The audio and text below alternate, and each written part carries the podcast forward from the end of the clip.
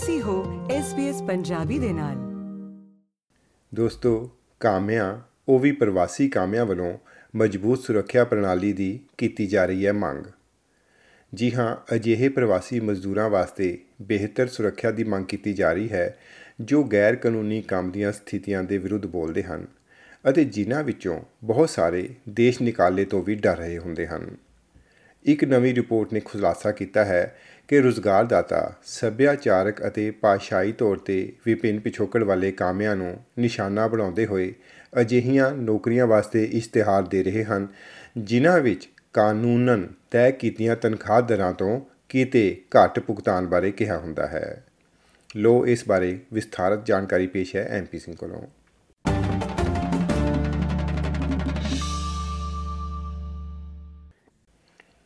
2 ਘੰਟੇ ਦਾ ਸਫ਼ਰ 10 ਡਾਲਰ ਪ੍ਰਤੀ ਘੰਟਾ ਮਿਲਣ ਵਾਲੀ ਤਨਖਾਹ ਅਤੇ 3 ਦਿਨਾਂ ਵਿੱਚ ਘੱਟੋ ਘੱਟ 24 ਘੰਟੇ ਦਾ ਕੰਮ ਜੀ ਹਾਂ ਇਹ ਕੁਝ ਅਜਿਹੀਆਂ ਸਥਿਤੀਆਂ ਹਨ ਜੋ ਪ੍ਰਵਾਸੀ ਮਜ਼ਦੂਰ ਅਦੀ ਮਨਜ਼ੂਰ ਨੇ ਆਸਟ੍ਰੇਲੀਆ ਪਹੁੰਚਣ ਤੋਂ ਬਾਅਦ ਆਪਣੇ 7 ਸਾਲਾਂ ਵਿੱਚ ਸਹਿਣ ਕੀਤੀਆਂ ਹਨ I used to do shifts at a store from where I would start working from 6 a.m. to midnight. Then I will go back, sleep in my car, start next morning 6 a.m. to midnight again, go back, sleep in my car again, and then work 6 a.m. to 4 p.m. So three days straight, I was working 40 hours. ਪਰ ਸ਼ੁਰੂ ਵਿੱਚ ਉਸ ਨੇ ਸੋਚਿਆ ਸੀ ਕਿ Australia ਦੀ ਰੁਜ਼ਗਾਰ ਪ੍ਰਣਾਲੀ ਸ਼ਾਇਦ ਇਵੇਂ ਹੀ ਕੰਮ ਕਰਦੀ ਹੋਵੇਗੀ At the time, I didn't even realize what was happening to me. It took me years to realize I was being exploited. Because for me, I was brainwashed in a way that made me think more hours meant more money instead of getting the right money.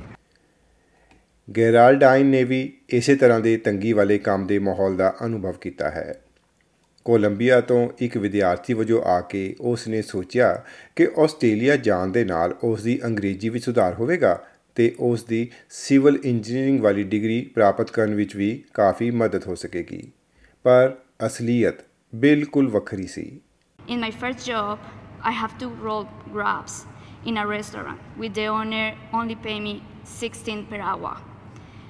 Giving me the excuse that you don't have experience, you just arrived to Sydney and your English is not good enough. After one month, she fired me because she hired another girl who took lower payment than myself.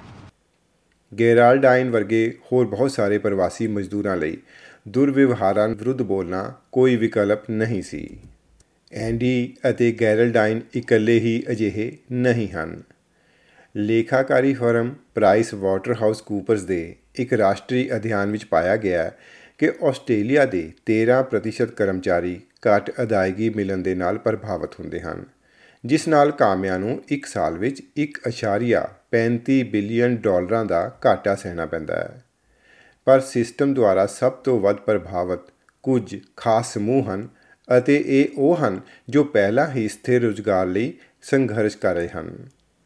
Unions New South Wales ਦੀ ਇੱਕ report ਦੱਸਦੀ ਹੈ ਕਿ ਇੱਕ ਤਿਹਾਈ ਤੋਂ ਵੱਧ ਕਾਮਿਆਂ ਨੂੰ ਉਹਨਾਂ ਦੇ ਵੀਜ਼ਾ ਕਿਸਮ ਦੇ ਕਾਰਨ ਘੱਟ ਤਨਖਾਹ ਦਿੱਤੀ ਗਈ ਸੀ ਜਾਂ ਉਹਨਾਂ ਨੂੰ ਘੱਟ ਤਨਖਾਹ ਦੀ ਪੇਸ਼ਕਸ਼ ਕੀਤੀ ਗਈ ਸੀ ਅਤੇ ਇੱਕ ਚੌਥਾਈ ਤੋਂ ਵੱਧ ਕਾਮਿਆਂ ਨੂੰ ਉਹਨਾਂ ਦੀ ਕੌਮੀਅਤ ਦੇ ਕਾਰਨ ਘੱਟ ਤਨਖਾਹ ਦਿੱਤੀ ਗਈ ਸੀ ਜਾਂ ਉਹਨਾਂ ਨੂੰ ਘੱਟ ਤਨਖਾਹ ਦੀ ਪੇਸ਼ਕਸ਼ ਕੀਤੀ ਗਈ ਸੀ। ਯੂਨੀਅਨ ਦੇ ਸਕੱਤਰ ਮਾਰਕ ਮੋਰੇ ਦਾ ਕਹਿਣਾ ਹੈ ਕਿ ਰੁਜ਼ਗਾਰਦਾਤਾ ਸੱਭਿਆਚਾਰਕ ਅਤੇ ਭਾਸ਼ਾਈ ਤੌਰ ਤੇ ਵਿਭਿੰਨ ਪਿਛੋਕੜ ਵਾਲੇ ਕਾਮਿਆਂ ਨੂੰ ਖਾਸ ਨਿਸ਼ਾਨਾ ਬਣਾ ਰਹੇ ਹਨ। The important thing about Australia is it is a country that has given migrants for 200 years an opportunity for a better life. The current system that was established by the former coalition government is a system that is set up to facilitate ongoing exploitation of visa holders, to silence those who are being exploited, and to ensure that the model becomes a business model and a catch us if you can model of operation. This needs to cease. ਦੇਸ਼ ਵਿਆਪੀ ਕੀਤੇ ਗਏ audit ਨੇ 10 ਉਦਯੋਗਾਂ ਵਿੱਚ ਮੁੱਖ ਤੌਰ ਤੇ ਵਿਦੇਸ਼ੀ ਭਾਸ਼ਾਵਾਂ ਵਿੱਚ ਲਿਖੇ 7000 ਨੌਕਰੀਆਂ ਦੇ ਇਸ਼ਤਿਹਾਰਾਂ ਦੀ ਸਮੀਖਿਆ ਕੀਤੀ ਹੈ। ਜਦੋਂ ਕਿ ਕਾਨੂੰਨੀ ਘੱਟੋ ਘੱਟ ਤਨਖਾਹ ਦੀ ਦਰ ਤੋਂ ਹੇਠਾਂ ਨੌਕਰੀਆਂ ਦੇ ਇਸ਼ਤਿਹਾਰ ਦੇਣਾ ਗੈਰ ਕਾਨੂੰਨੀ ਹੈ। ਇਮੀਗ੍ਰੇਸ਼ਨ ਮੰਤਰੀ ਐਂਡਰੂ ਗਾਇਲਸ ਦੱਸਦੇ ਹਨ ਕਿ ਇਸ ਆਡਿਟ ਤੋਂ ਹੋਰ ਕੀ ਕੀ ਪਤਾ ਚੱਲਿਆ ਹੈ। This is part of a business model. It underpins an insidious business model, a model that pits employers who seek to do the right thing against those who profit by targeting vulnerable workers. People whose visa means they can't speak out, who cannot come forward and report mistreatment or underpayment or other abuse. And until more people feel safe to come forward, wage theft will continue as a business model. It's just that simple. Ignoring these vulnerabilities and those employers who target them creates a race to the bottom. Unions New South Wales Australia ਦੀ reporting ਪ੍ਰਣਾਲੀ ਵਿੱਚ ਤਬਦੀਲੀਆਂ ਦੀ ਮੰਗ ਕਰ ਰਹੀ ਹੈ, ਤਾਂ ਜੋ ਕਮਜ਼ੋਰ ਕਾਮਿਆਂ ਨੂੰ ਬੇਈਮਾਨ ਮਾਲਕਾਂ ਵਿਰੁੱਧ ਕਾਰਵਾਈ ਕਰਨ ਦਾ ਅਧਿਕਾਰ ਮਿਲ ਸਕੇ ਅਤੇ ਇਹਨਾਂ ਵੱਲੋਂ ਇੱਕ ਸਾਰਥਕ ਵੀਜ਼ੇ ਦੀ ਮੰਗ ਵੀ ਕੀਤੀ ਜਾ ਰਹੀ ਹੈ, ਜੋ ਕੰਮ ਵਾਲੀਆਂ ਥਾਵਾਂ ਉੱਤੇ ਹੱਕਾਂ ਲਈ ਲੜਨ ਵਾਲੇ ਲੋਕਾਂ ਨੂੰ ਕੰਮ ਕਰਨ ਦੇ ਅਧਿਕਾਰਾਂ ਦੇ ਨਾਲ ਉਦੋਂ ਤੱਕ ਦੇਸ਼ ਵਿੱਚ ਰਹਿਣ ਦੀ ਇਜਾਜ਼ਤ ਦੇਵੇ ਜਦੋਂ ਤੱਕ ਉਹਨਾਂ ਦੇ ਦਾਅਵੇ ਦਾ ਨਿਪਟਾਰਾ ਨਹੀਂ ਹੋ ਜਾਂਦਾ The real issue is how do we actually ensure there's a system when you do speak out that you have been abused or you've lost wages, that your visa status isn't affected, that you're able to stay in Australia and f- make sure that you get the justice that you deserve uh, and you get your money back and the law is appropriately upheld. What currently happens as soon as people speak out, uh, they are deported because we know that employers have manipulated the system to put them in a position where they have jeopardised their visas and the employers use that as a leverage to make sure no one speaks out.